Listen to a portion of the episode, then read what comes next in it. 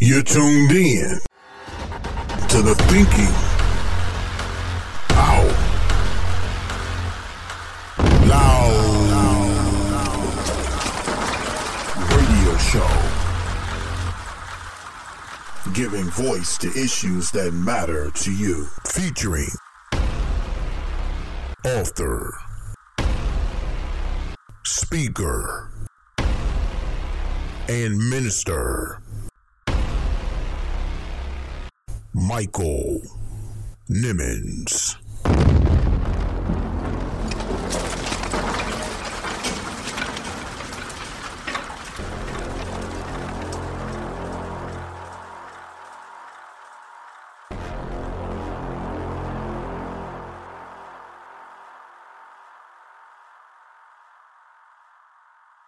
I want to wish everybody a great Monday. Uh, happy MLK Day. Uh, we've got a great show in store for you. Uh, remembering a King, as we're calling it in this week's edition of the Thinking Out Loud radio show. We're going to be talking about the life, the legacy, and the literature of Dr. Martin Luther King Jr. in this week's edition of the Thinking Out Loud radio show. And uh, in the second segment, we're going to be talking about uh, the legacy of Dr. King and the impact that he's made, not just in this country, not just in the black community, but even around the world. In the third segment of this week's show, we're going to be talking about his literature. I mean, not just the books that he's written, the different speeches, the many speeches that he's given, papers that he's written, uh, sermons that he's given as well. We're gonna It's time, time, time, for the Thinking Out Loud radio show. Thought, the week doctrine of black supremacy is as evil as the doctrine of white supremacy. God is not interested merely in the freedom of black men and brown men and yellow men, but God is interested in the freedom of the whole human race. The creation of a society where all men will live together as brothers and every man will respect the dignity and the worth of human personality. And the one way that every man would be able to do this is to remember that one word that Jesus talked about so often. That is the word love. So in the midnight hour, the life of our world and our nation, I see men and women by the thousands running toward the church of God, trying to get the bread of faith, the bread of hope, and the bread of love. A new episode of the Thinking Out Loud radio show podcast starts now.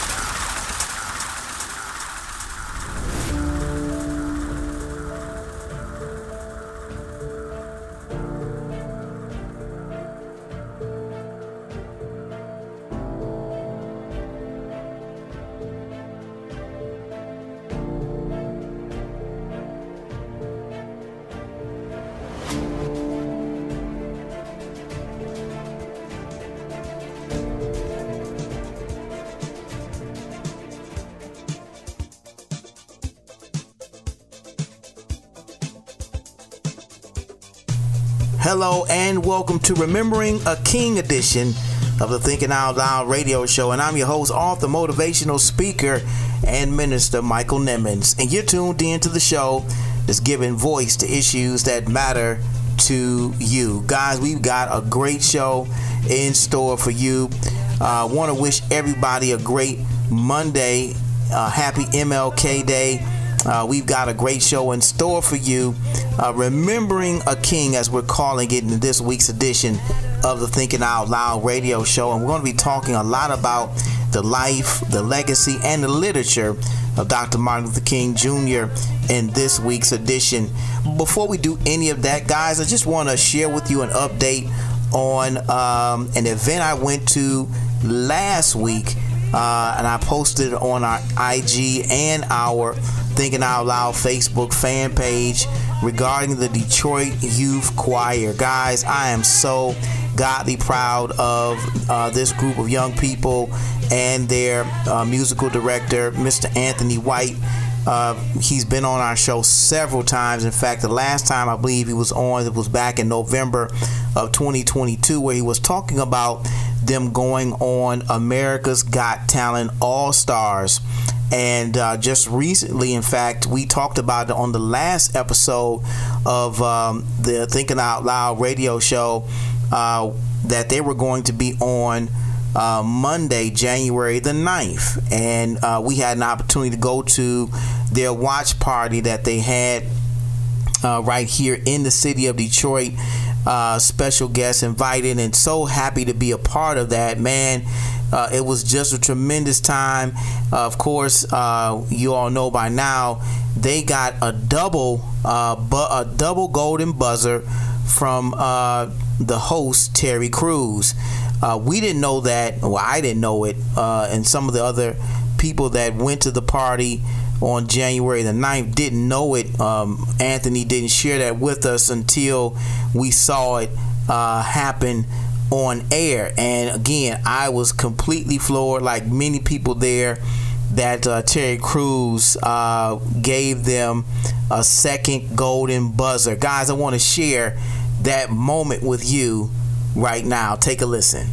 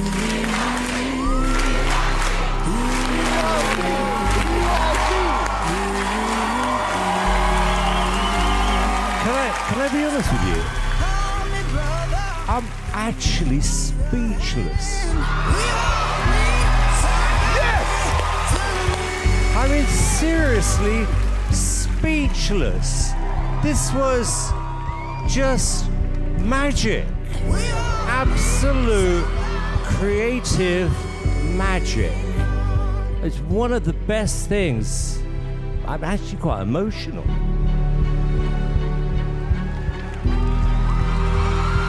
You know, that radiated more than just music and song and dance. It was emotion and passion. It was exciting. It was thrilling. And exactly what AGT All Star needs to be. This is the, the competition of champions. And that was a championship performance. It really was. Know, some choirs can be a little on the snoozy side, but not you guys. not you guys. Oh, no, no, no. I mean, you just mashed that song up like, and you just spat out a whole new thing, which was incredible. I tell you what, we all need a Mr. White in our lives. Yes! Yo, yo, yo, stop! Stop!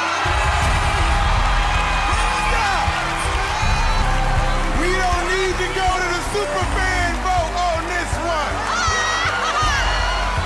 Mr. White, you have changed the lives of thousands of young men and women all over.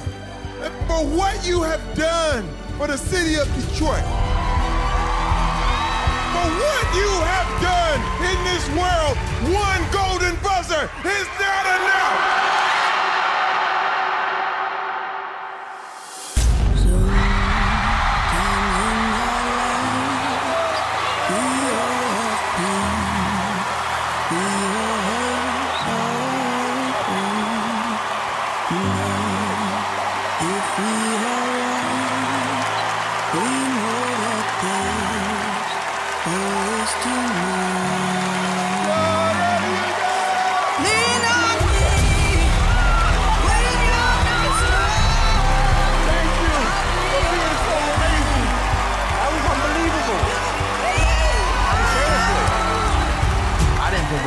They. They did even better than that. Unbelievable. Thank you. That was special. One of the best I've ever seen.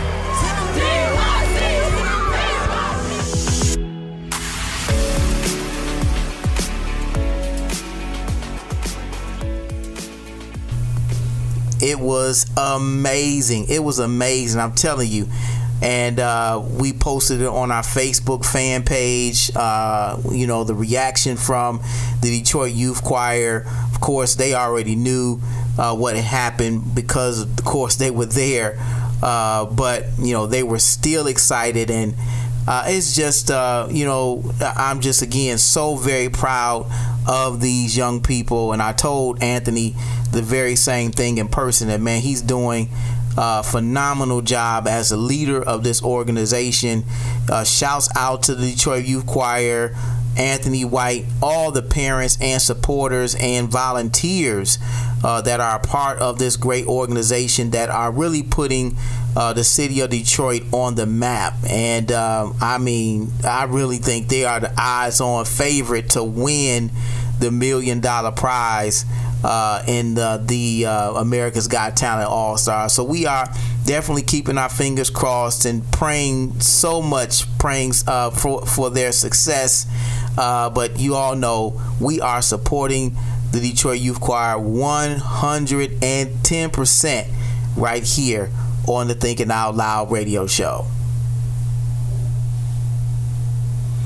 As I said, guys, we've got a great show in store for you. We're going to be talking about the life, the legacy, and the literature of Dr. Martin Luther King Jr. in this week's edition of the Thinking Out Loud radio show. And uh, a lot of things we're going to be sharing with you about his life. Again, uh, much of what you already know, but we have some interesting uh, insights into his life and the civil rights movement and and more that we want to share in the first segment dealing with his life. And then in the second segment we're going to be talking about uh, the legacy of dr king and the impact that he's made not just in this country not just in the black community but even around the world uh, he i believe is a world leader and one of the greatest uh, leaders, I believe, in American history.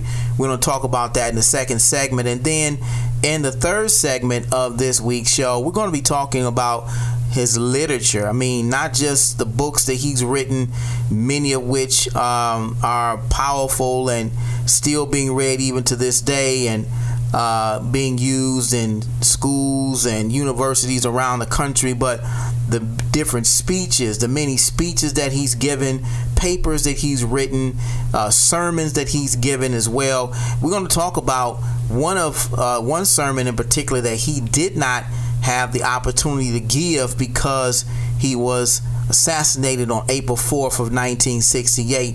That sermon was entitled "Why America May Go to Hell." We're going to talk about that sermon in the third segment of this week's show. And then in our thought of the week, guys, we have a powerful sermon, one of my favorite sermons of Dr. King entitled A Knock at Midnight. I want to share an excerpt of that powerful sermon as this week's thought of the week. Guys, I tell you, we've got a great show in store for you. Make sure you follow us on Instagram and Twitter at TOL Radio Host MSN. If you're not supporting us on our Facebook fan page, please do so. Go there right now. Facebook.com forward slash Thinking Out Loud HQ.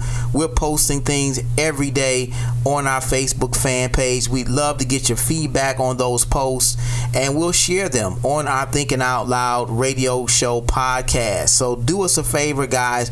Go there right now, like that page, facebook.com forward slash thinking out loud HQ. Uh, go and follow us on Instagram and Twitter at TOL Radio Host MSN or the TOL Radio Show. Guys, we're even on TikTok as well. We're posting videos. We talked about this a couple episodes ago of our strength training journey, and we're getting, um, uh, you know, we're, we're starting to gain a little momentum, seeing some uh, results, and we're even posting some of that of those uh, on our TikTok and our Instagram. So if you want to uh, see those videos, and we're going to continue posting that as a part of our strength change, strength training journey, uh, go there now to TikTok at TOL Radio Host MSN and Instagram as well. Uh, we calling the uh, the hashtag we're using is Iron Mike. Iron Mike. That's right, guys. So uh, we're having a little bit of fun with this. You know, this is part of one of our New Year's resolutions. We we, we were started. We had started this a few months prior to this new year. So uh, we're continuing with it, and uh, we're hoping that uh, you you know might you might even be interested in joining us as well. You know, again, we talked about this in uh, one of our episodes, uh, New Year's episode, of course, where we where people you know are getting in shape. This is the you know this is the time of year to do so and everything, and we've got our weight uh, weight training goals in mind and where we want to be uh, and whatnot, and we'll probably share a little bit more of that uh, in our podcast in the in the weeks and uh, in the months to come. But uh, again, follow us uh, on on Facebook and Twitter, and uh, you know we'd love to hear your thoughts and feedback on anything, any topic that we discuss, and even topics that you want us to discuss as well. Guys, we're very interested in what you think of the Thinking Out Loud radio show. And guys, we want you to stay tuned for a very, very important interview we have coming up in just a few weeks. Very excited about this interview. We don't want to spill the beans just yet, but uh, that's why you got to stay connected with us on social media. Uh, but uh, this probably will be one of the first interviews we have in the month of February. I'm probably going to wait till February for Black History Month to share this interview with you. But we've got a great interview coming up in just a few weeks. So that's another reason to stay connected with us on social media. Tap in, as they say, and make sure that you are connected with us on Facebook, Twitter, and Instagram because you don't want to miss out on anything. Guys, we're going to be talking to some very influential and important people throughout this new year 2023 so you you don't want to you want to be a part of what we're doing right here on the thinking out loud radio show. Remember you heard it here first. Well guys we get ready to take a break. When we come back we're talking about the life of dr martin luther king jr and what a life it was. You don't want to go anywhere. It's the Thinking Out Loud radio show. We'll be right back. We're And you're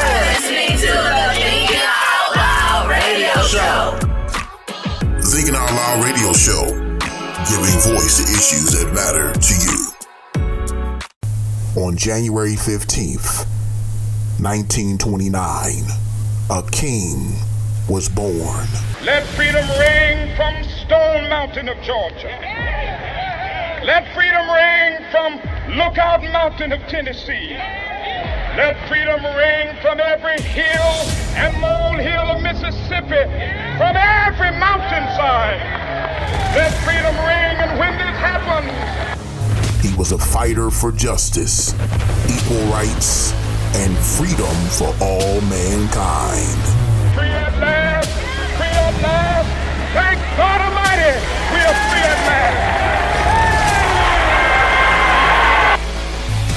We salute you today, Dr. Martin Luther King Jr., and may your legacy live on for generations to come. Happy birthday, Dr. King, from the Thinking Out Loud radio show.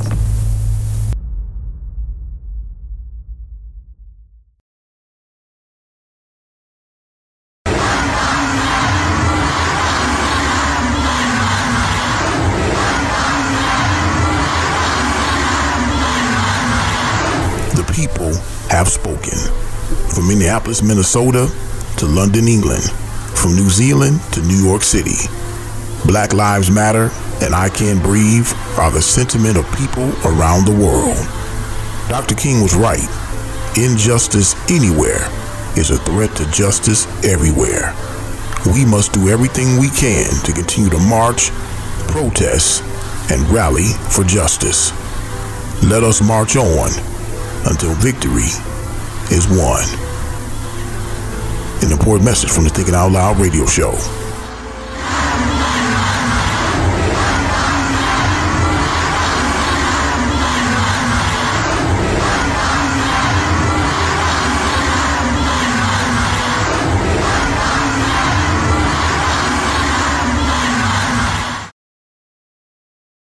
Emmy Award winning journalist, Jimmy Hill. Have to ask ourselves how is it that we're trying to allegedly reach racial harmony, but we want to have celebrations of racist things all the time? Again, we can't have unity unless we agree that something's bad. And we sound even more foolish by saying, oh no, but we changed the meaning. Okay, they can say the same thing in Germany about a lot of things, but you don't see it because they knew in order for real healing to take place, they had to disavow all that stuff. Which is why they paid reparations to the descendants of the Jews that were killed and harmed. That's why they did it. Apologies don't work unless you put some level of action behind it. It was my really long-winded way of saying that when I think about the national anthem, it doesn't represent everybody. Mark Cuban knew it. He talked about it. That's why they stopped doing it. And you know what? They didn't do it for 13 games and no one noticed. We bring you the best minds who deliver their best thoughts only on the Thinking Out Loud radio show. Don't, don't, don't, don't, don't touch that dial. It's the Thinking Out Loud radio show. We'll be right back.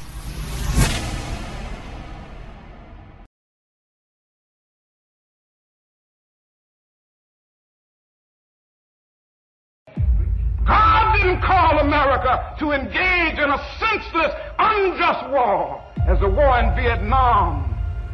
And we are criminals in that war. We have committed more war crimes almost than any nation in the world. And I'm going to continue to say it. And we won't stop it because of our pride and our arrogance as a nation. But God has a way of even putting nations in their place. The God that I worship has a way of saying, don't play with me. Has a way of saying, the God of the Old Testament the Hebrews, don't play with me. Don't play with me, Babylon. Be still and know that I'm God. You don't of such erect course now rise up and break the backbone of your power. That can happen to America. Every now and then I go back and read Gibbon's Decline and Fall of the Roman Empire. And when I come and look at America, I say to myself, the parallels are frightening. Remembering a king.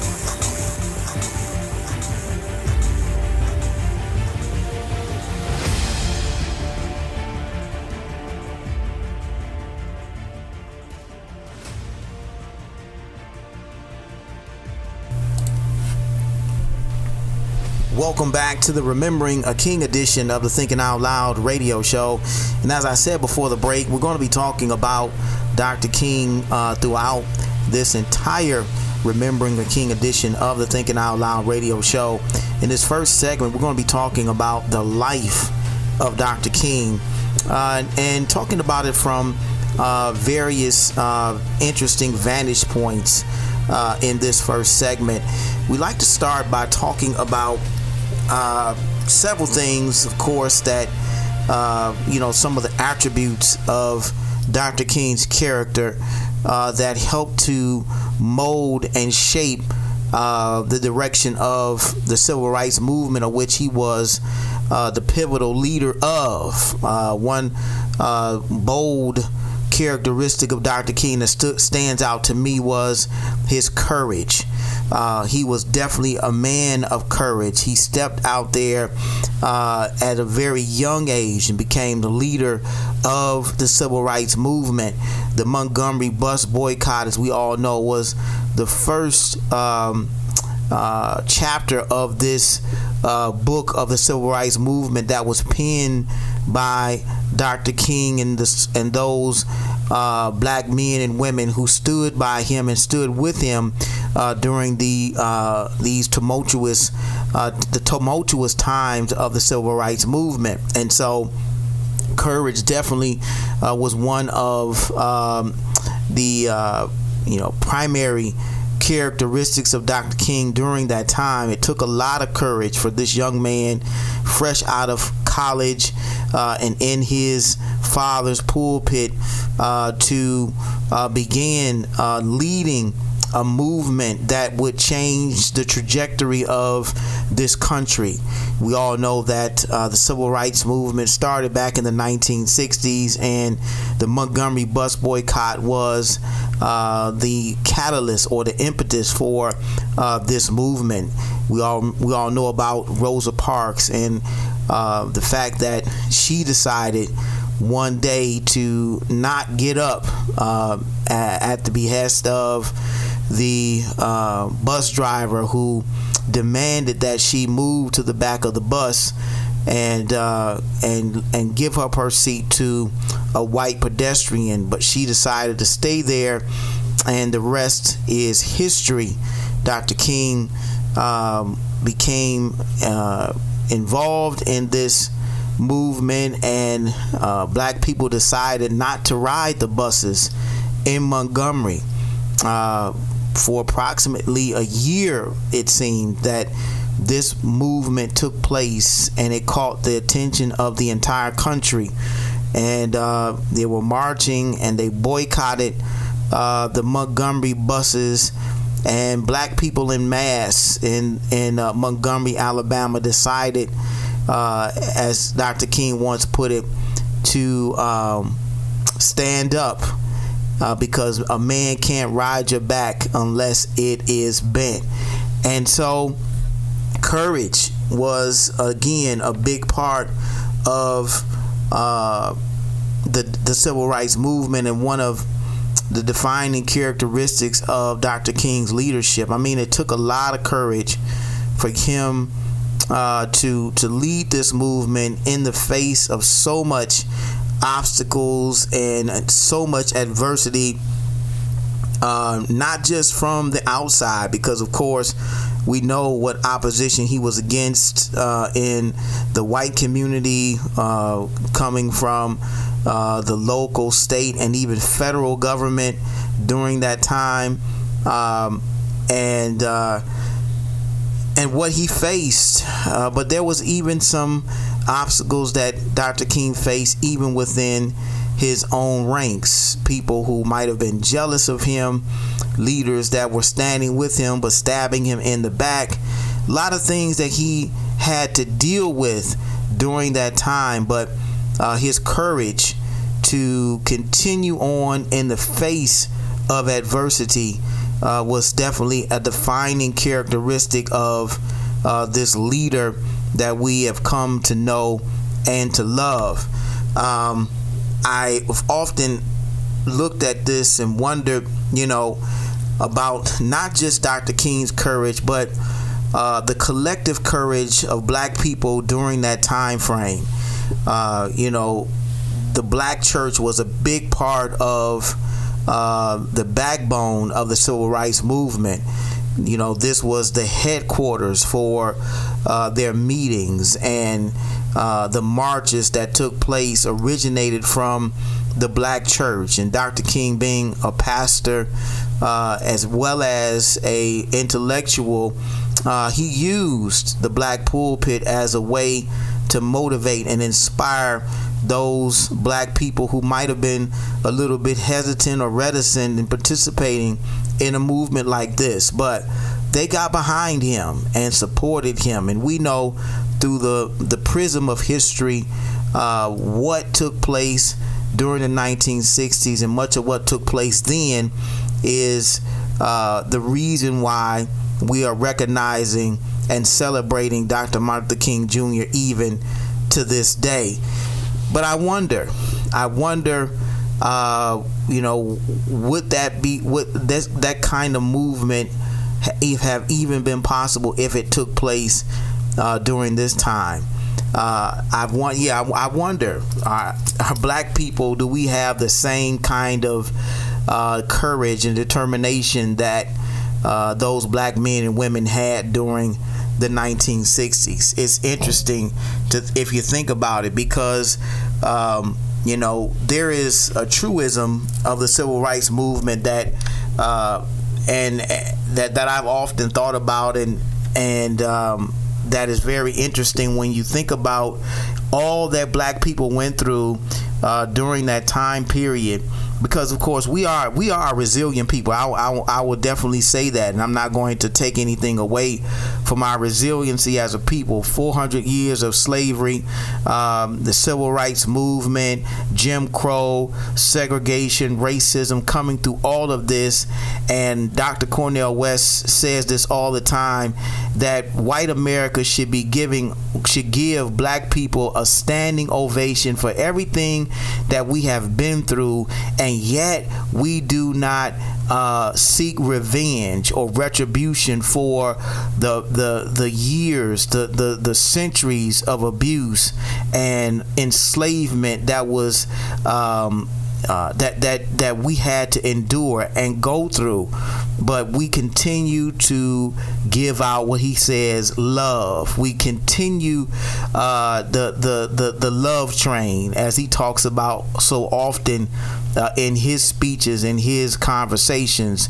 Uh, Dr. Dr. Cornel West always talks about the love that Black people uh, exude and emanate uh, as as as opposed to all of the vitriol and venom that is uh, spewed our way and and we've had to endure as a people.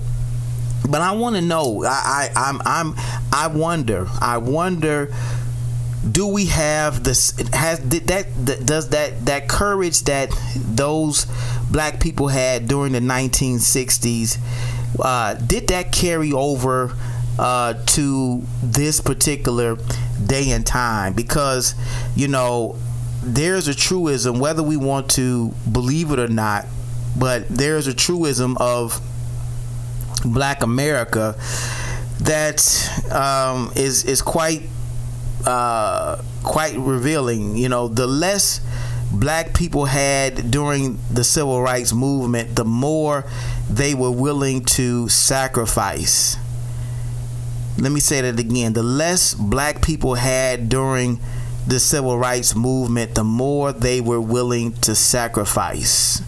And here's the other part of that statement. Conversely, the more we have now, the less we're willing to sacrifice. This is a truism of this generation versus black people during the civil rights movement. I wonder do you would you agree with that or not? You know, the less black people had. During that time black people we were you know there were more black people that were living below the poverty line. There weren't a lot of people that uh, lived a middle class life uh, who had access to a good paying job uh, was making more than minimum wage.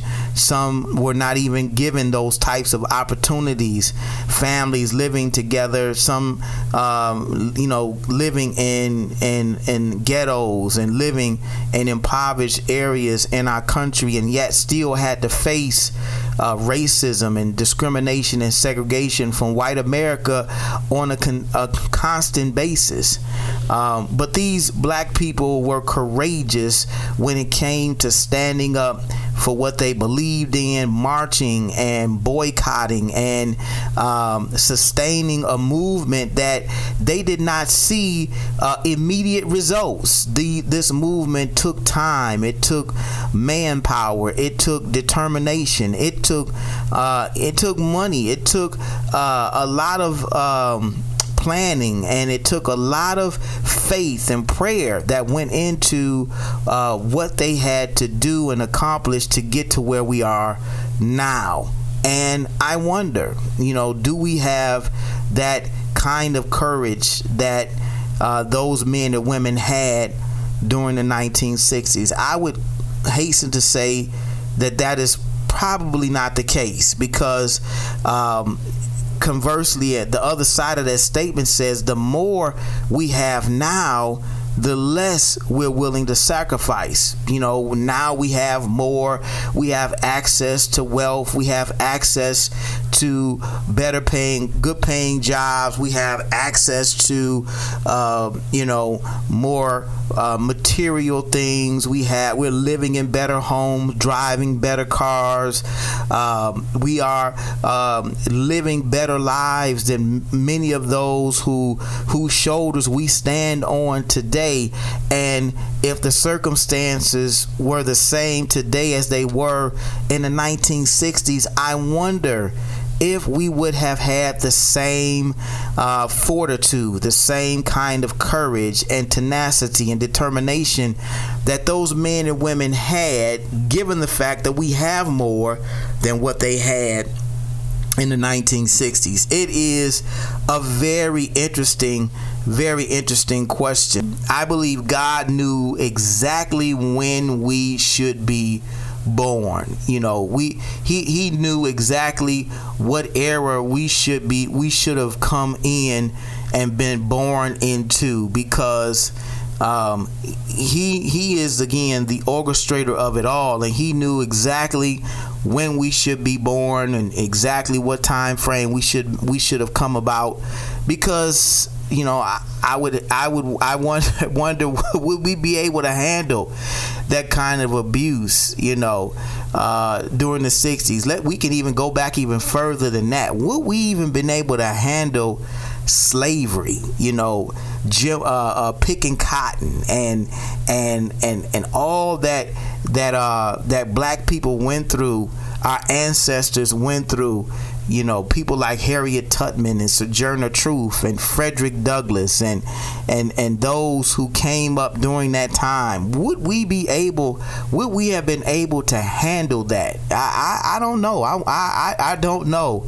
I really don't know. I, I I I would like to think that we we could you know. I, I like to think that we would have you know done what would what what would have been necessary for us to get uh, from point A to point B. But I wonder because, you know, again, we're we're in a different era. We're in, in a different time period. Um, but if nothing else, what all of this does, it should generate a, a, a greater level of appreciation for what our ancestors did go through, because you know, if it had not been for their courage, if it had not been for their fortitude, if it had not been for their leadership and their sacrifice, we would not be where we are today. Um, and uh, you know, you when you think about uh, men like Dr. King and and and um, and and those who who were with him in the in the civil rights movement, many many people that supported uh, that cause and and be, and the, the the legislation that came out of the civil rights movement, the Voting Rights Act, the Civil Rights um, the Civil Rights Act, you know, those were um, monumental legislation that changed again the trajectory of this country and put us on a path to equality as a people. Again, we still have problems we're still dealing with, still challenges that we are facing, but we are much better off than we were, you know, 50, 60 years ago because of the courage of people like Dr. King, courage of people in the movement that um, would not give up. John Lewis would not uh, take down, would not uh, uh, give up. His determination, his courage was remarkable. And again, I rem- I'm reminded of something that Dr. King said when he was alive. If a man hasn't found a cause in which he would lay his life down for, he isn't fit to live. What a powerful, powerful statement. Again, this again speaks to the courage of Dr. King. If a man hasn't found a cause in which he will lay his very life down for, he isn't fit to live. As you look at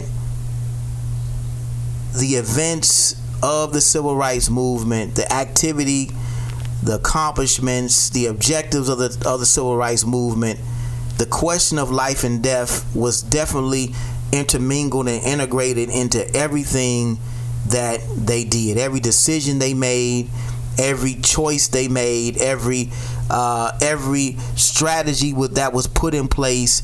The question of life and death was um, was of, of of grave significance in everything that they did. Whenever they set down to plan anything, that question of life and death was in was squarely in front of them, and they decided wholeheartedly that they would pursue that what they were that what they were pursuing was worth it.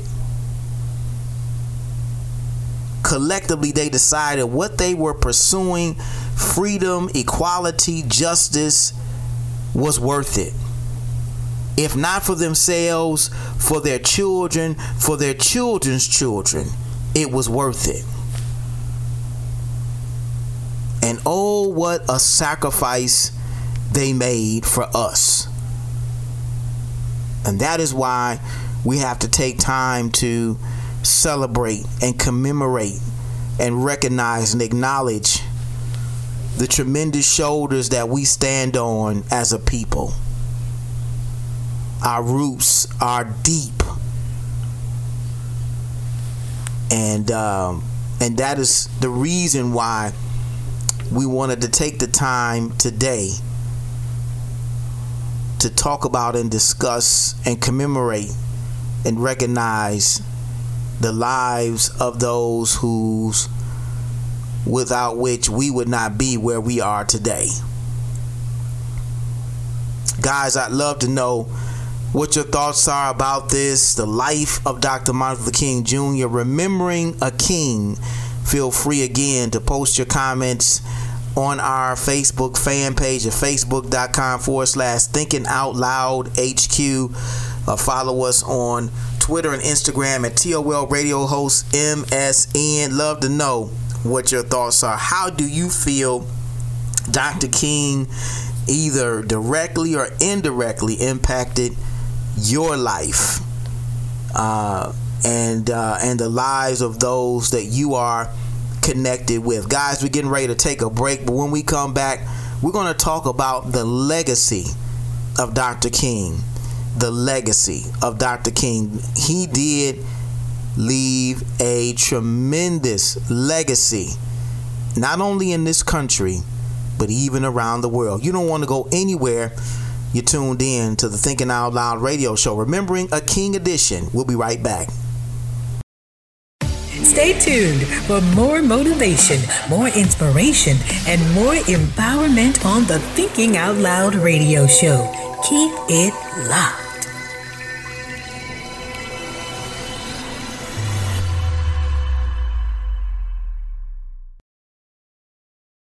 Today is a special day around the country.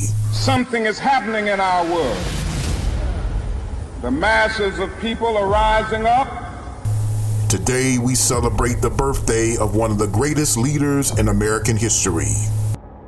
And wherever they are assembled today, Dr. Martin Luther King Jr. Whether they are in Johannesburg, South Africa, Nairobi, Kenya, Accra, Ghana, New York City, Atlanta, Georgia, Jackson, Mississippi, or Memphis, Tennessee, the cry is always the same. We want to be free. A man who sacrificed his life for a dream he had for America. Happy birthday, Dr. King, from the Thinking Out Loud radio show.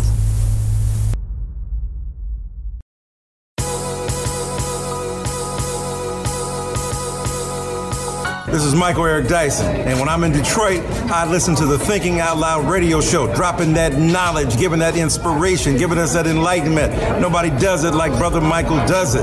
Do your thing. Holla. Peace. The Thinking Out Loud radio show, giving voice to issues that matter to you.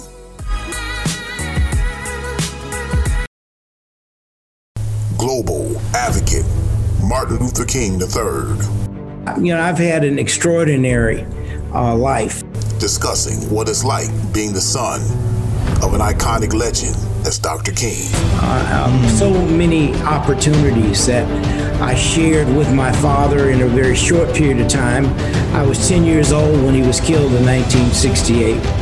And uh, of course, I shared far more opportunities because I had uh, the ability, well, because my mother lived so much longer. Uh, started the Martin Luther King Center for Nonviolent Social Change. Uh, worked very hard to get the Martin Luther King uh, Junior, junior uh, national holiday. So I look at it as a tremendous, really blessing.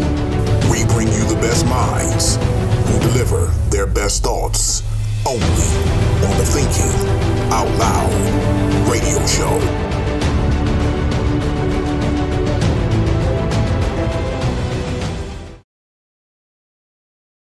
Who told you that you were naked?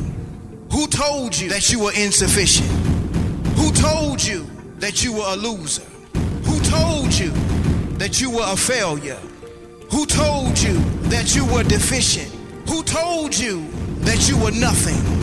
Who told you that you were worthless? Who told you that you had no value? Who told you that you get you to believe? Who told you that you were naked? It's a dynamic, empowering, and inspiring book about identity that is a definite must have. Pastor Nimmons talks about an identity crisis that dates as far back as the Garden of Eden. You don't want to miss these powerful insights into not just the problem of this identity crisis, but the discovery of the spiritual solution.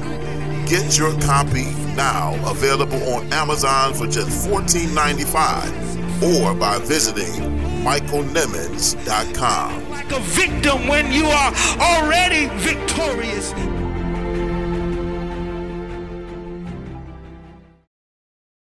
I know you're asking today, how long will it take? Somebody's asking, how long will prejudice blind the visions of men? I come to say to you this afternoon, however difficult the moment, yes, sir. however frustrating the hour, it will not be long because truth crushed earth will rise again. Yes, sir. How long? Not long.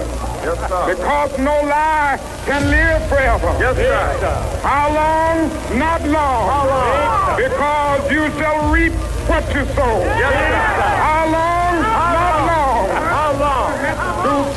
On the scaffold, wrong forever on the throne. Yes, sir. yes, that scaffold sways the future. Behind the dim unknown standeth God within the shadow, keeping watch above his own. How long?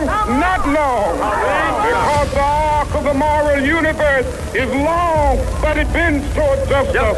How long? Not, long. Not long. Because mine eyes have seen the glory of the coming of the Lord. Yes. He's trampling out the vintage where the grapes of wrath are stored. Yes, sir.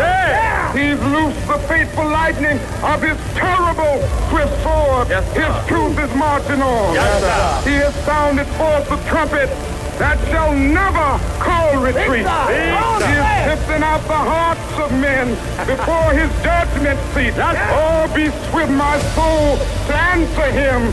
Be jubilant, my feet. Our God is marching on. Glory, hallelujah. Glory, hallelujah. Glory,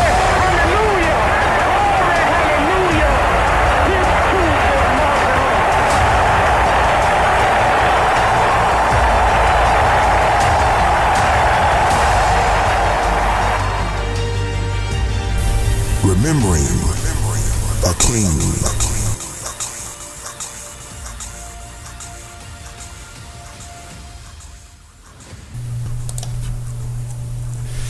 We are back on the Remembering a King edition of the Thinking Out Loud radio show, guys. And in this entire episode, we're dedicating to the life and the legacy of Dr. Martin Luther King Jr. In the first segment, we talked about Dr. King's tremendous life, the life that he led, a life that was taken at the tender age of 39 years old.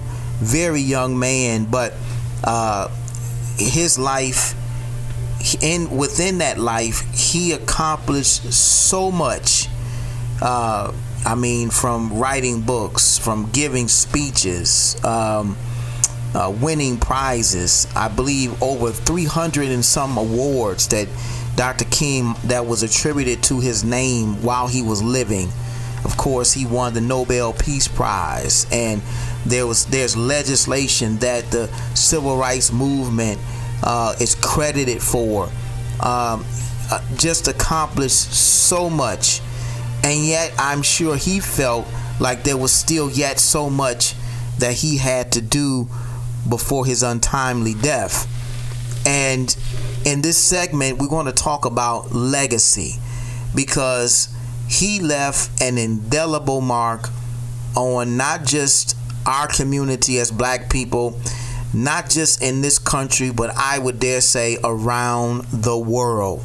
Dr. King is a global advocate, a global figure. Uh, we've we had his son. We were one of the highlights of this podcast in the six years that we have been doing it. We had an opportunity a couple years ago to interview Dr. Martin Luther King Jr.'s own son, Martin Luther King III, and uh, on the on this show, he talked about his dear father. He talked about um, the impact that he made in his life at a young man of ten years old, and uh, Dr. King, uh, he his son uh, is a global advocate, and the only reason his son is able to occupy that space is because his father was considered a world leader as well. Um, and so, uh, Dr. King, again, not only touched the lives of people within our community, uh, the lives of people within this country, but people even around the world. And uh, legacy is uh, so very important to think about. You know, when you think about we always talk often about the GOAT or the greatest of all time. And uh, in my in my humble opinion, is is th- those people who are considered great are those who I think transcend their particular era or their particular time period. If you're if you were great in your time and and after you're gone, uh, your name is not mentioned or evoked, or um, people are not uh, still talking about what you what you did or what you had done, have done, then maybe you know you weren't as great as you might have thought you were. That's again just my humble opinion. But if if you are still being talked about, if your if your uh, contributions, if your achievements transcend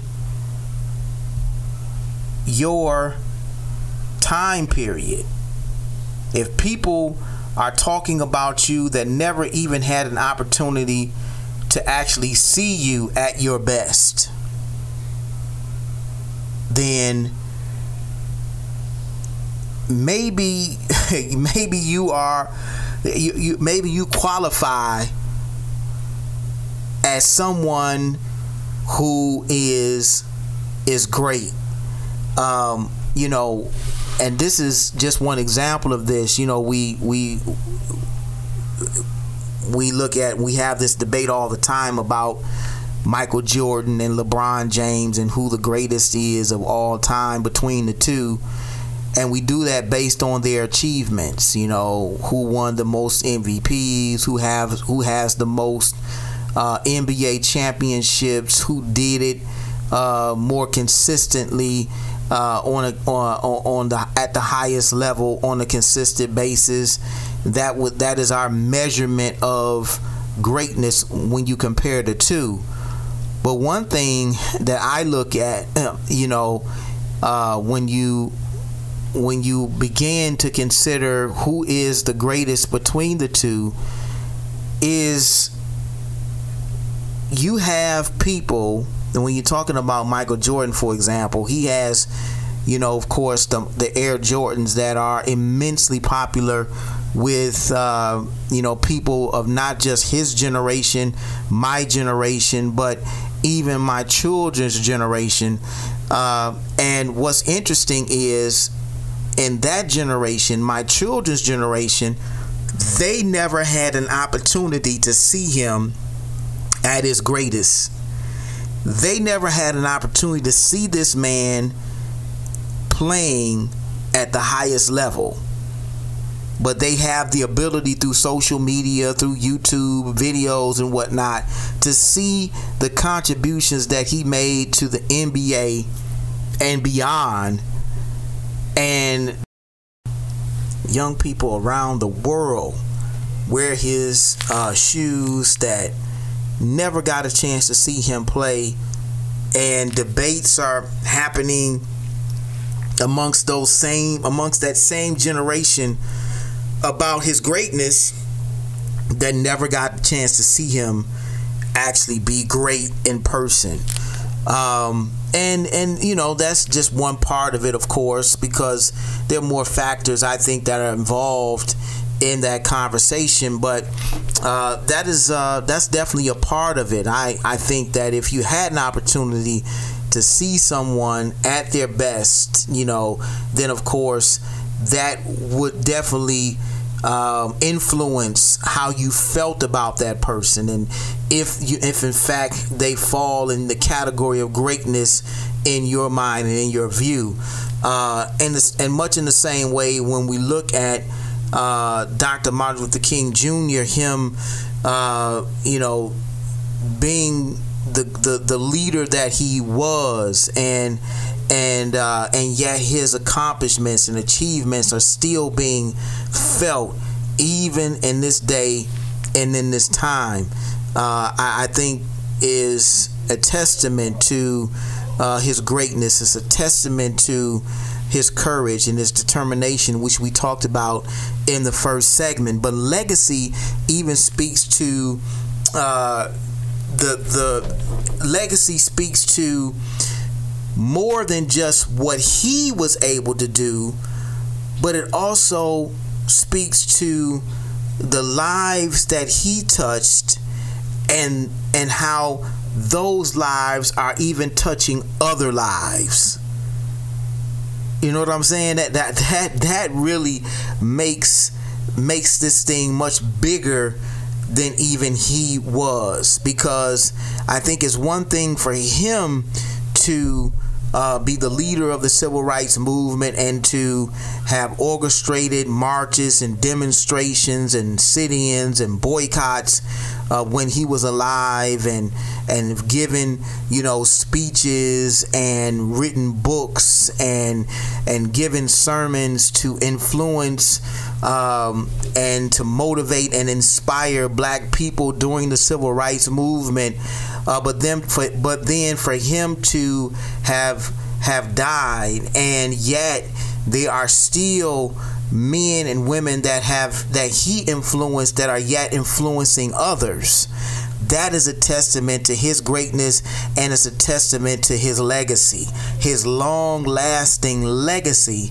that is yet being felt even in this day and in this time when you think about uh, you know some of the things that have have kind of sprung forth out of the civil rights movement. You think about the Rainbow Coalition. Uh, uh, that is founded by Reverend Jesse Jackson and the National Action Network, Reverend Al Sharpton. These are movements, these are organizations that sprang forth out of um, you know, the civil rights movement, the Southern Leadership Conference, the NAACP, uh, black historical black institutions and organizations that have carried our people even after uh, one of his um, biggest leaders has uh, gone on. Um, and you think about uh, you know what's happening even today in black activism. The black lives matter movement and black voters matter.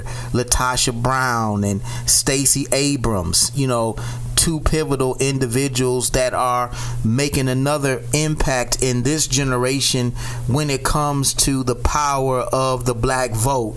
Very important very important. You think about the black the power of the black church uh, which was powerful back in the 1960s, and yet it is still a um, a, uh, uh, a influential institution even in this day and in this time. You think about black fraternities and sororities. You think about black media, people like Roland Martin, who has uh, his own black television network um, and, and, and you think about uh, the Black News uh, Network, uh, Black Entertainment, BET, of course, but then it spans beyond BET to all of the uh, entertainers, black entertainers like uh, your Eddie Murphys, your Dave Chappelle's, and your uh, Beyonce's, and Jay Z's, and P Diddy's, and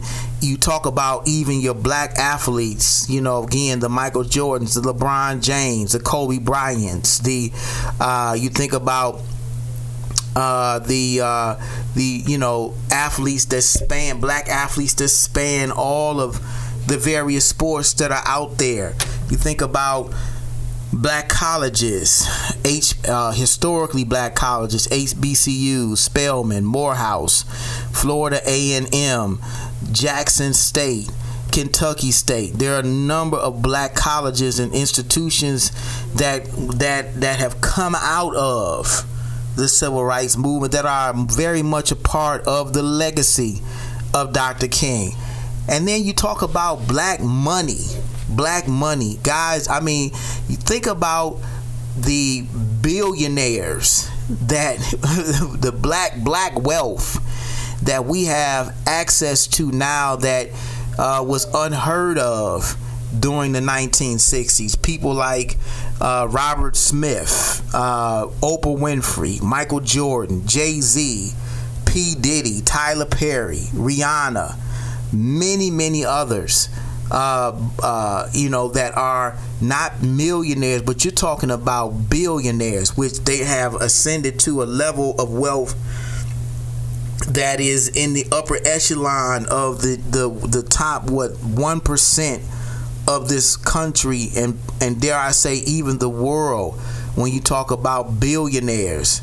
And uh, and and so all of these individuals can attribute you can will, will if you set them down and talked about whose shoulders that they stood on Dr. King would definitely be one of them oh and and, and black politicians black you know you talk about black politicians you, of course, you talk about you know your uh, Barack Obamas. You talk about Hakeem Jeffrey. You talk about uh, Raphael Warnock and and uh, Alexandria uh, Acosta Acosta Cortez. Um, you talk about uh, you know John Lewis, and you talk about Maxine Waters and Kamala Harris, and there's so many black politicians that have come out of Dr. King's legacy and our and our recipients and beneficiaries of Dr. King's courage and determination and strength.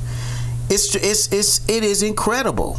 It really is. It is absolutely incredible when you talk about that.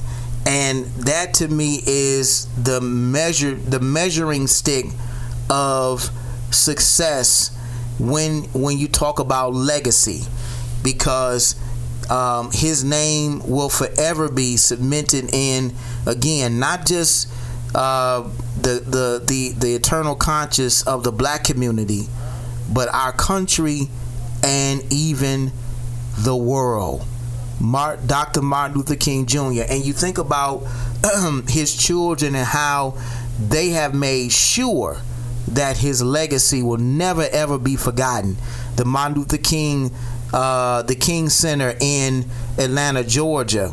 Of course, you have the monument that now sits in Washington D.C.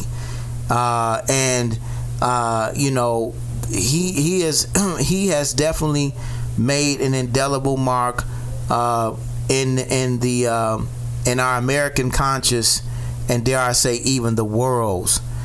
Uh, just a tremendous figure in history, and uh, one you know just and and that speaks to his legacy. It does. It speaks to his legacy. It speaks to uh, the indelible impact that he has made uh, in all of our lives, whether it's been directly or even indirectly. And most of us has been indirectly because, you know, I have I've never had an opportunity to talk to Dr. King, but I can say I talked to his son.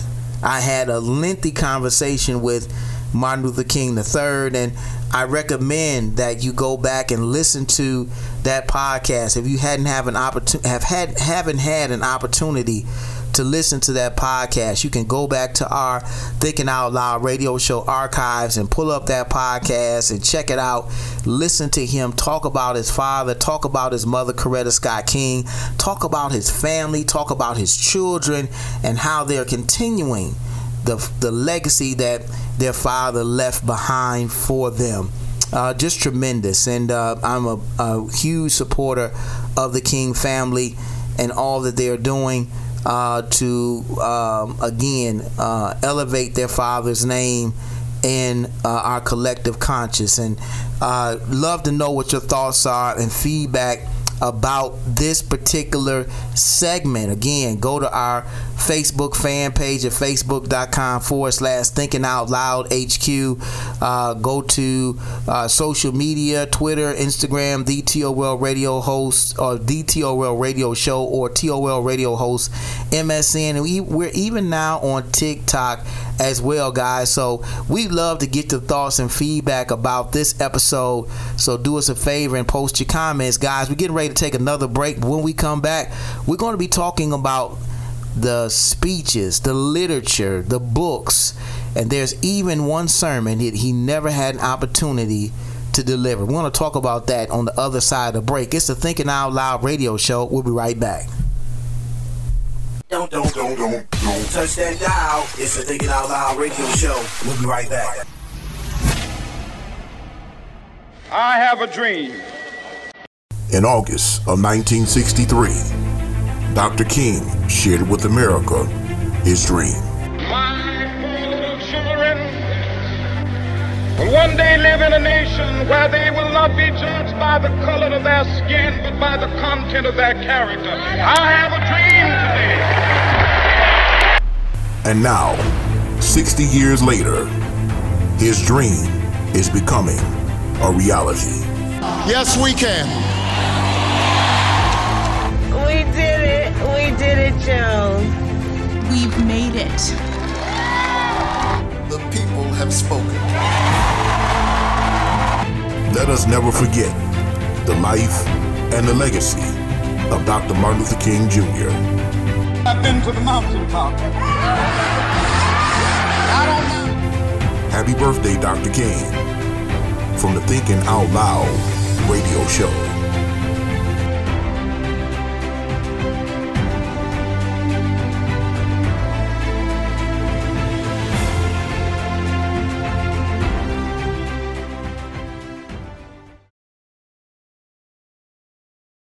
You're tuned in to the Thinking Out radio show. Keep it locked, keep it locked, keep it locked.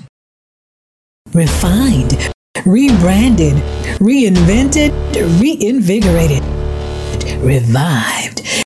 The new MichaelNimmons.com website is finally here, and believe me, it's worth the wait. A state of the art website where you can listen to the Thinking Out Loud radio show podcast, watch Thinking Out Loud TV, read the Thinking Out Loud blog, purchase books and swag, and so much more. Subscribe today and get a free gift on us. Stop by the new MichaelNimmons.com. It is sure to be a thought provoking experience.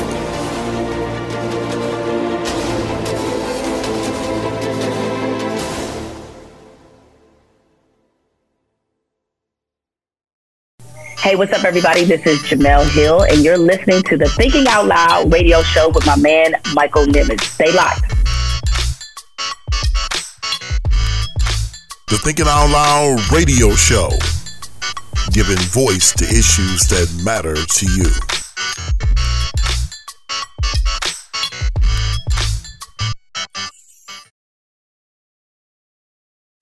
You're listening to the Thinking Out Loud radio show with Pastor Michael Nimmons. Don't you dare touch that dial.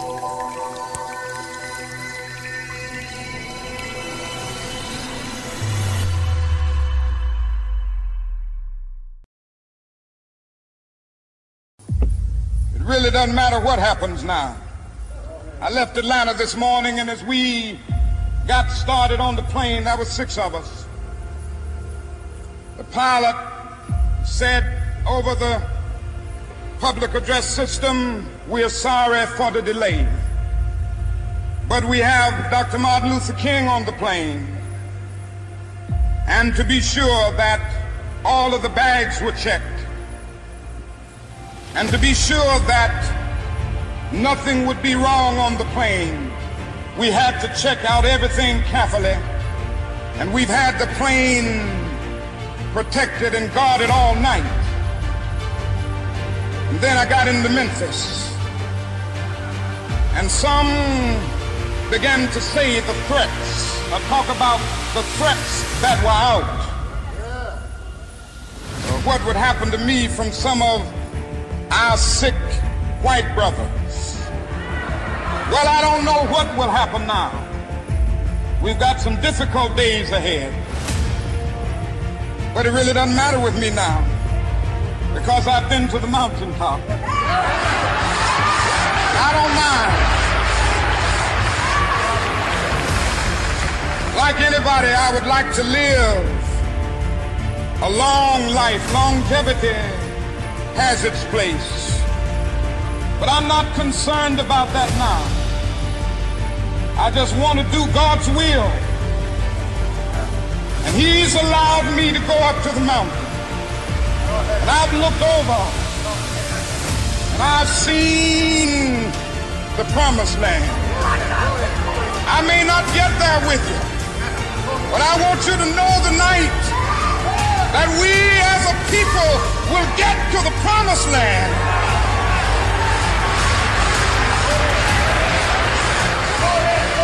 So I'm happy tonight. I'm not worried about anything. I'm not fearing any man.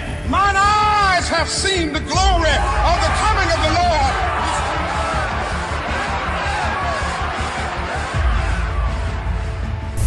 Remembering a king.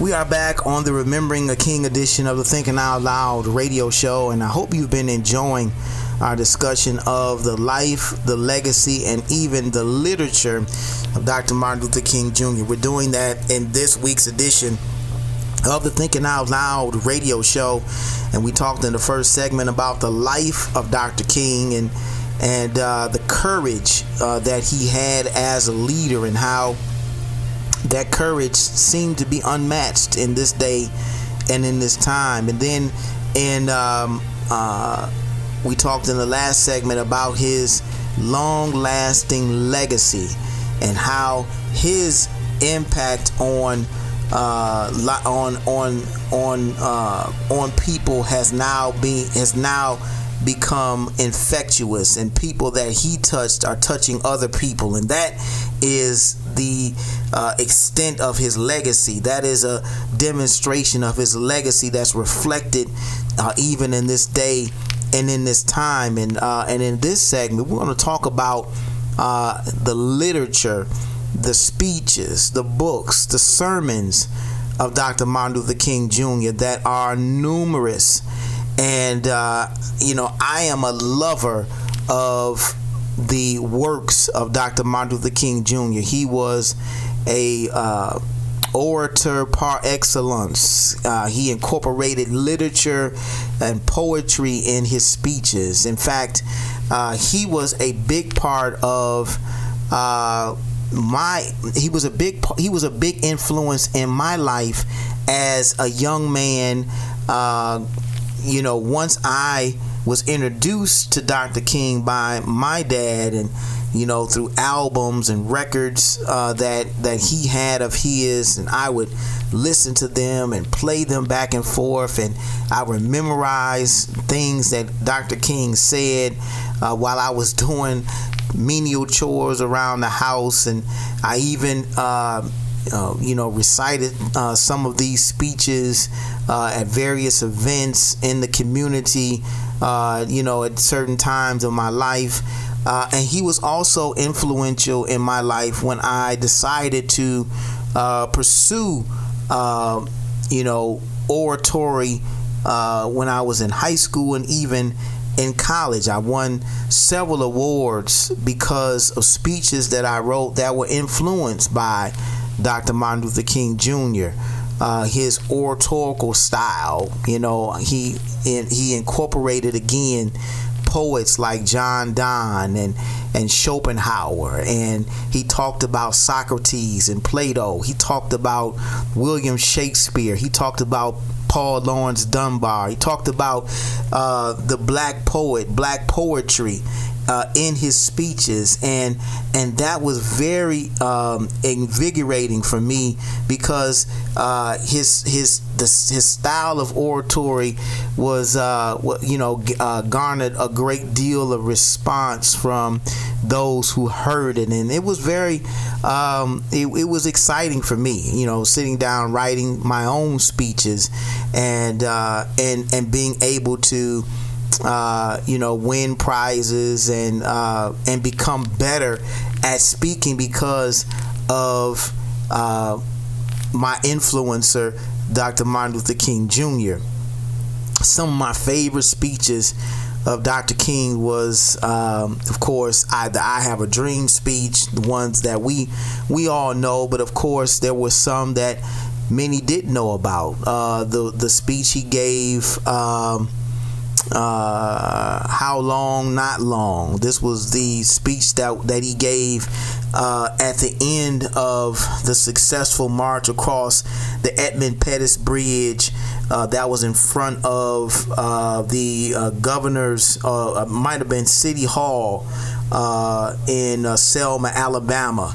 How long? Not long powerful, powerful speech. Of course, you know about the um, "I've been to the mountaintop" speech. I memorized those and that that speech, and um, there were many, many others that Dr. King uh, gave, and of course, he's written books. Um, uh, you know, where do we go from here? One of them, uh, uh, strive for freedom, uh, the measure of a man, strength to love, why uh, we can't wait, where do we go from here? Uh, the trumpet of consciousness. Um, the uh, we all know about the uh, the the famous letter from the Birmingham jail.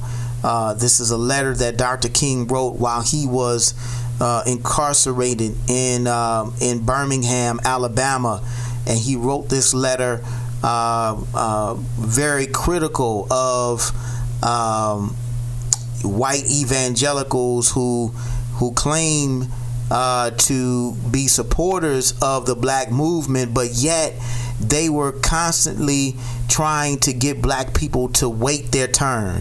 Uh, now is not the time. You know, uh, he he he he he, uh, he he he he really looked at those individuals as accessories to. Uh, the crime of racism because they should understand that black people cannot wait. Why we can't wait. Um, and we also know about his famous uh, speech that he gave the eve of his assassination entitled I've Been to the Mountaintop.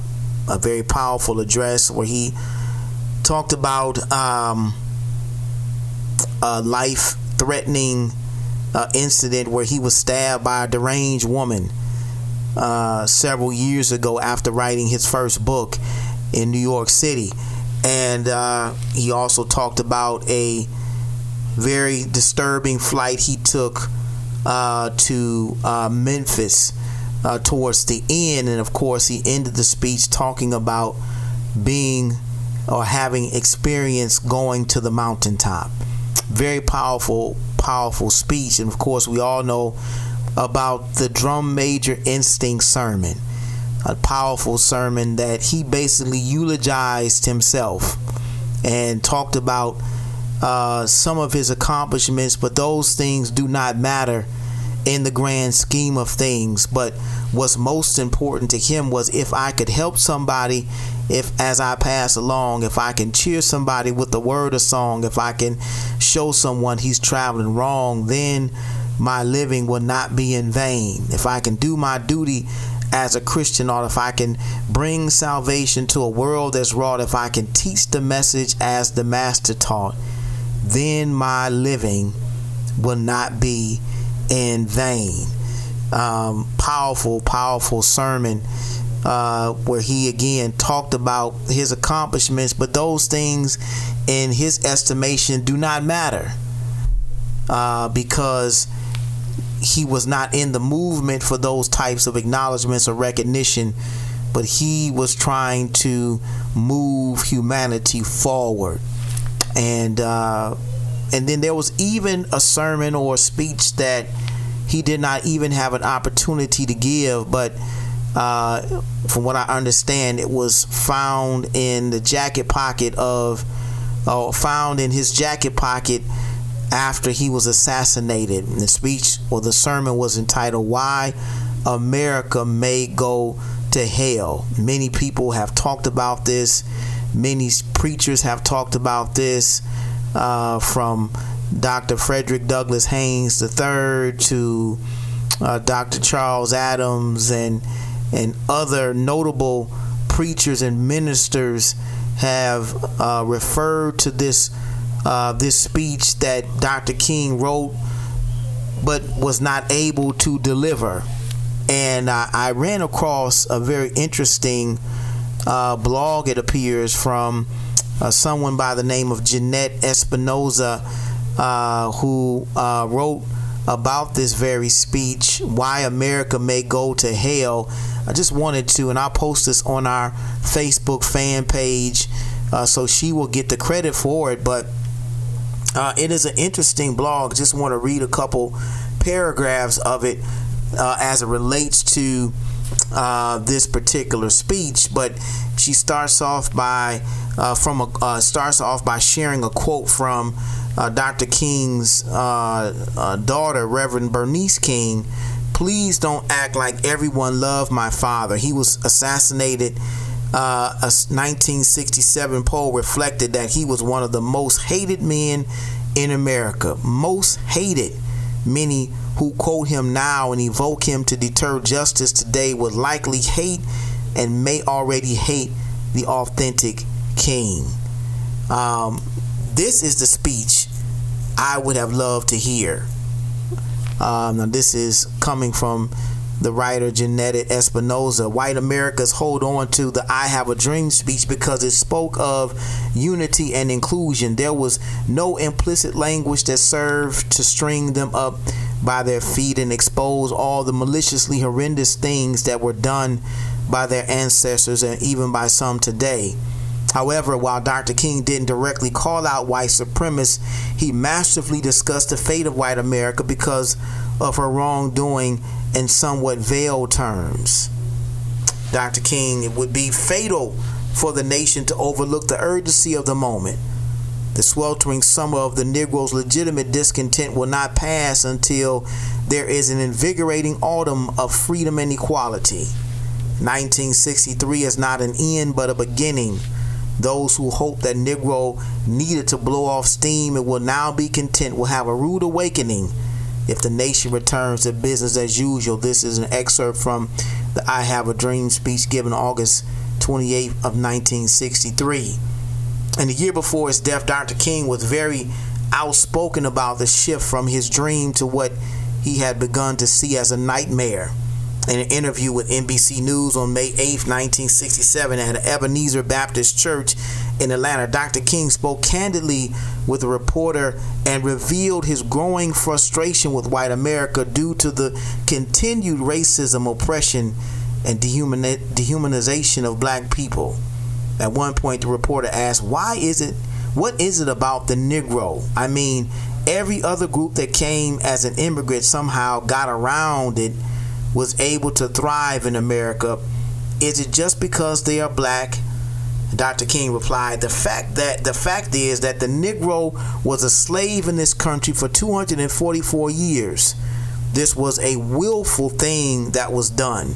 The Negro was brought here in chains and treated in a very inhumane fashion, and this led to the thingification, depersonalization of the Negro." He was not looked upon as a person or a human being with the same status and worth as other human beings. The other thing is that human beings cannot continue to do wrong without eventually rationalizing that wrong. So slavery was justified morality. Biologically, theoretically, scientifically, and everything else. It seems to me that white America must see that in that no other ethnic group has been a slave on American soil. This is one thing that other immigrant groups hadn't had to face. The other thing is that the color became a stigma. American society made the Negro's color a stigma, and that can be never overlooked. We're going to post this on our Thinking Out Loud Facebook fan page, but this is an excerpt of a blog entitled Why America May Go to Hell. Uh, again, taken from the uh, sermon that Dr. King uh, wrote but was not able to actually deliver. And uh, you know, much of it is is is true. Um, I mean, she is basically sharing with you some thoughts from Dr. King that he gave toward the end of his life, uh, talking about uh, the persecution and the dehumanization of black people that we had to endure. And and and again, we talked earlier about how Dr. West talked about the love train and how black people did not internalize that hurt and and and then seek revenge against the white man. But yet all our lives we we've only been trying to uh, reconcile or trying to seek out justice and not revenge and uh, and and and when when it when all of that abuse, all of that hatred should have uh, generated and the the the the uh, generated an opposite response. It should have generated uh, uh, the same hatred. It should have generated the same vitriol and venom that was spewed at us. That's what that abuse should have uh, resulted in, but it did not. And uh, when you think about, uh, I'm sure, uh, but he is definitely high on my list of influential African Americans and influential Americans, period. Uh, he's a man who God used in a mighty way. And uh, I all we all should feel privileged to uh, have had the opportunity to uh, be blessed by his life, whether it be directly or indirectly. And um, I, I, um, our thoughts and our prayers are certainly with his family, and um, and again, I pray that uh, his life, his legacy, uh, will continue to be felt uh, for generations and generations to come. Guys, we're going to take our last break, but when we come back, we're going to share with you our thought of the week. It's an excerpt from one of his most famous sermons entitled A Knock at Midnight. You don't want to go anywhere. You're tuned in to the Thinking Out Loud radio show. We'll be right back.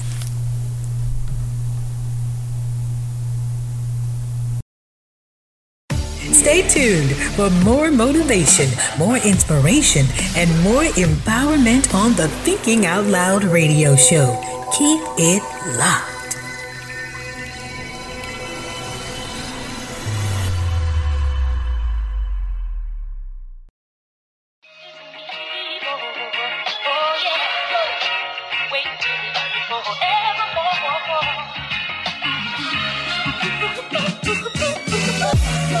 What's cracking planet Earth? It's your boy Griff, comedian, author, motivational speaker, entrepreneur, philanthropist, but a Jesus Christ lover. You understand me? And you're listening to Thinking Out Loud Radio with my homeboy Michael Nimmons. Check him out right here. Go ahead, Mike. Give him that good, good. The Thinking Out Loud radio show, giving voice to issues that matter to you.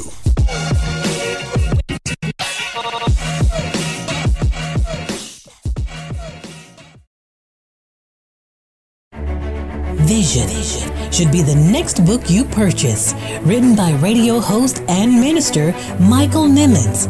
Vision is an insightful, thought provoking book that is also a helpful tool in getting you to see your life through God's eyes. Vision. Endorsed by best selling authors Dr. Eddie Connor and Kim Brooks and mega pastor Bishop Charles H. Ellis III. Vision is a life changing book that you need in your personal library. Get your copy today. Available everywhere books are sold online or at michaelnimmons.com. Get your copy today. Vision, vision, vision. On January 15th, 1929, a king was born. Let freedom ring from Stone Mountain of Georgia. Let freedom ring from Lookout Mountain of Tennessee. Let freedom ring from every hill and molehill of Mississippi, from every mountainside. Let freedom ring, and when this happens, He was a fighter for justice, equal rights, and freedom for all mankind. Last. Thank God Almighty, we are free at last. We salute you today, Dr. Martin Luther King Jr., and may your legacy live on for generations to come. Happy birthday, Dr. King, from the Thinking Out Loud radio show.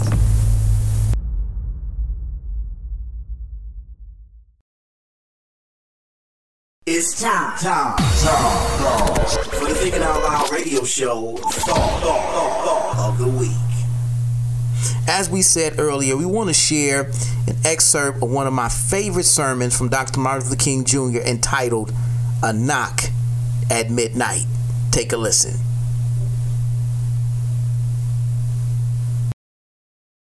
Midnight in the social order. It's midnight in the psychological order. It's midnight in the moral order. But as in the parable, so in our world today, the deep darkness of the midnight is interrupted by a knock. The parable talked about this man seeking three loaves of bread, physical bread.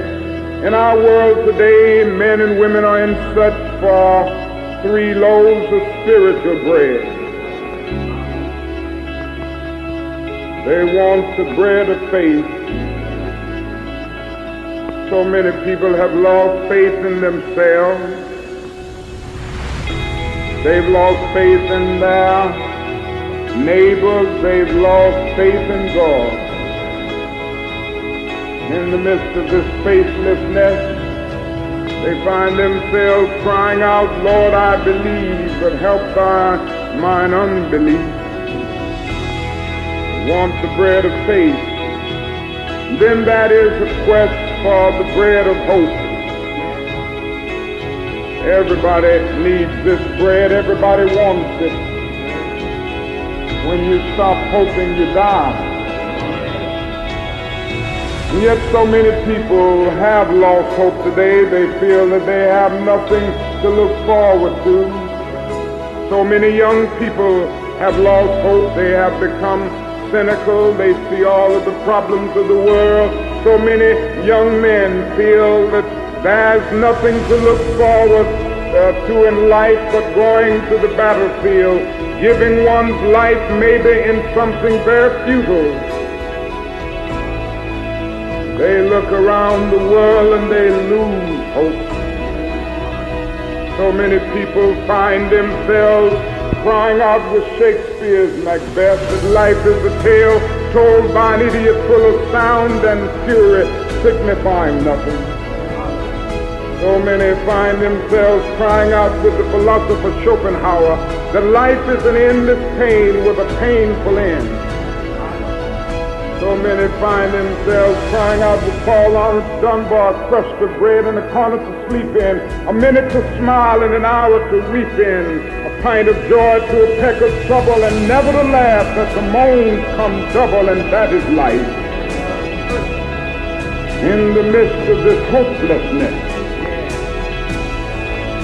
men and women reach out for the bread of hope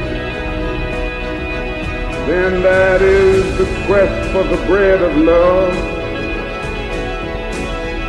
Everybody needs this bread. We need it in two ways. First, we need to learn how to love. The great problem of mankind today is still that there's too much hatred around. More than anything else, we've got to learn to love. In America, the white man must love the black man, and the black man must love the white man, because we are all tied together in a single garment of destiny. And we can't keep having riots every summer in our cities. We can't keep having all of these problems all over our nation. Our white brothers must understand that we are too poor. The federal government has enough money to get rid of slums and poverty and get rid of these conditions that make for riots. There's no point in continuing to make up excuses. Our white brothers have got to come to see one thing. We are in America and we are here to stay and we've got to learn how to live together. We ain't going nowhere. That's the basic need in this country. 22 million Negroes that we have counted up the census figures give us that. Now, they don't take under consideration the number of Negroes that ran when they saw the census man coming thinking it was somebody to collect the bill. So when you add the numbers they didn't get, it's at least 30 million Negroes in America. And we are here to stay. Our white brothers have got to learn to live with us. Now, in our anger and in our response to the oppression and the hatred that we face, we must not, you know, turn around and do the same thing. You see, you never solve one problem of tyranny by substituting a new tyranny. Doctrine of black supremacy is as evil as the doctrine of white supremacy. God is not interested merely in the freedom of black men and brown men and yellow men, but God is interested in the freedom of the whole human race. The creation of a society where all men will live together as brothers, and every man will respect the dignity the worth of human personality. And the one way that Every man would be able to do this is to remember that one word that Jesus talked about so often. That is the word love. So in the midnight hour, the life of our world and our nation, I see men and women by the thousands running toward the church of God, trying to get the bread of faith, the bread of hope, the bread of love. Now go with me a little further, if you will. You remember when that man knocked on the door?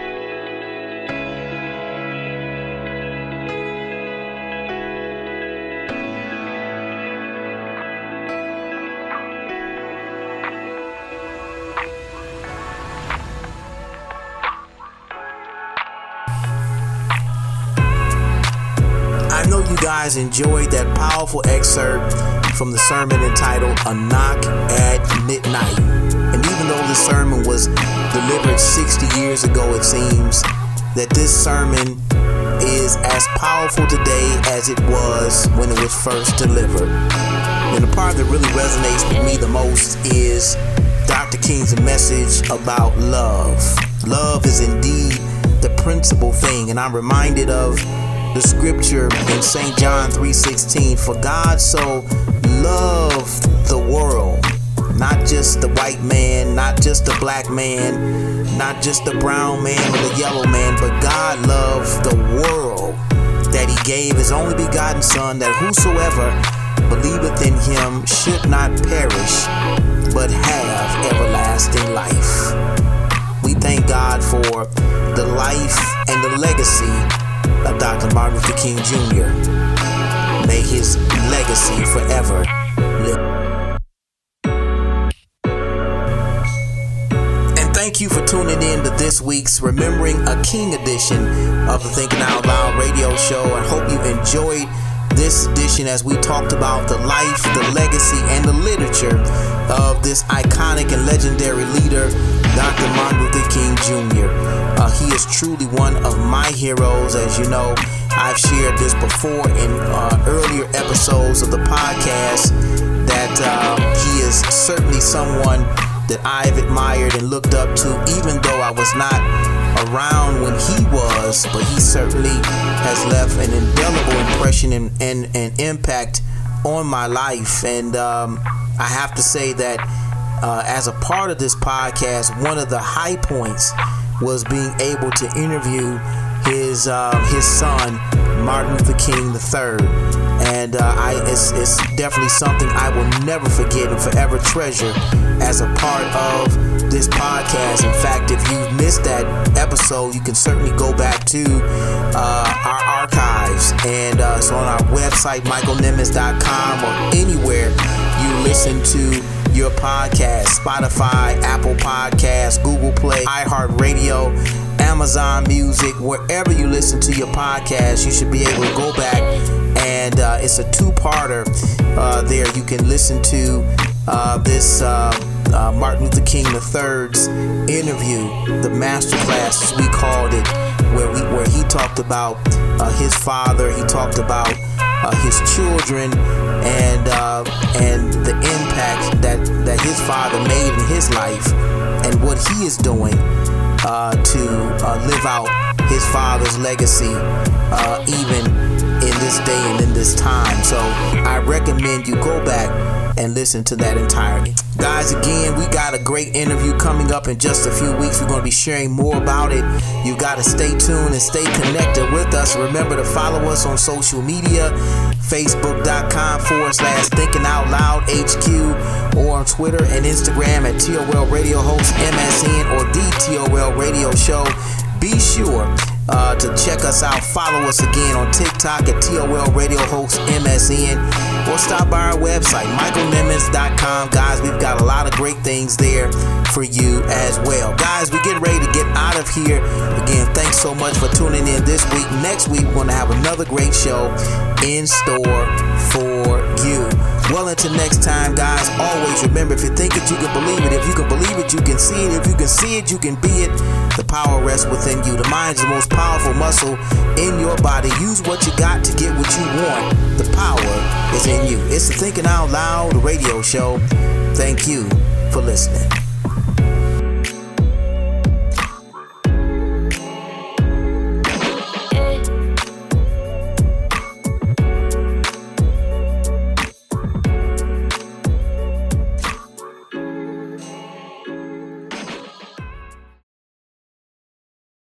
You for tuning in to this week's edition of the Thinking Out Loud radio show. If you enjoyed the show, please subscribe to the podcast. Want to be a guest on the podcast? Send us an email at contact at michaelnimmons.com. Tune in each week for the Thinking Out Loud radio show podcast, giving voice to issues that matter to you.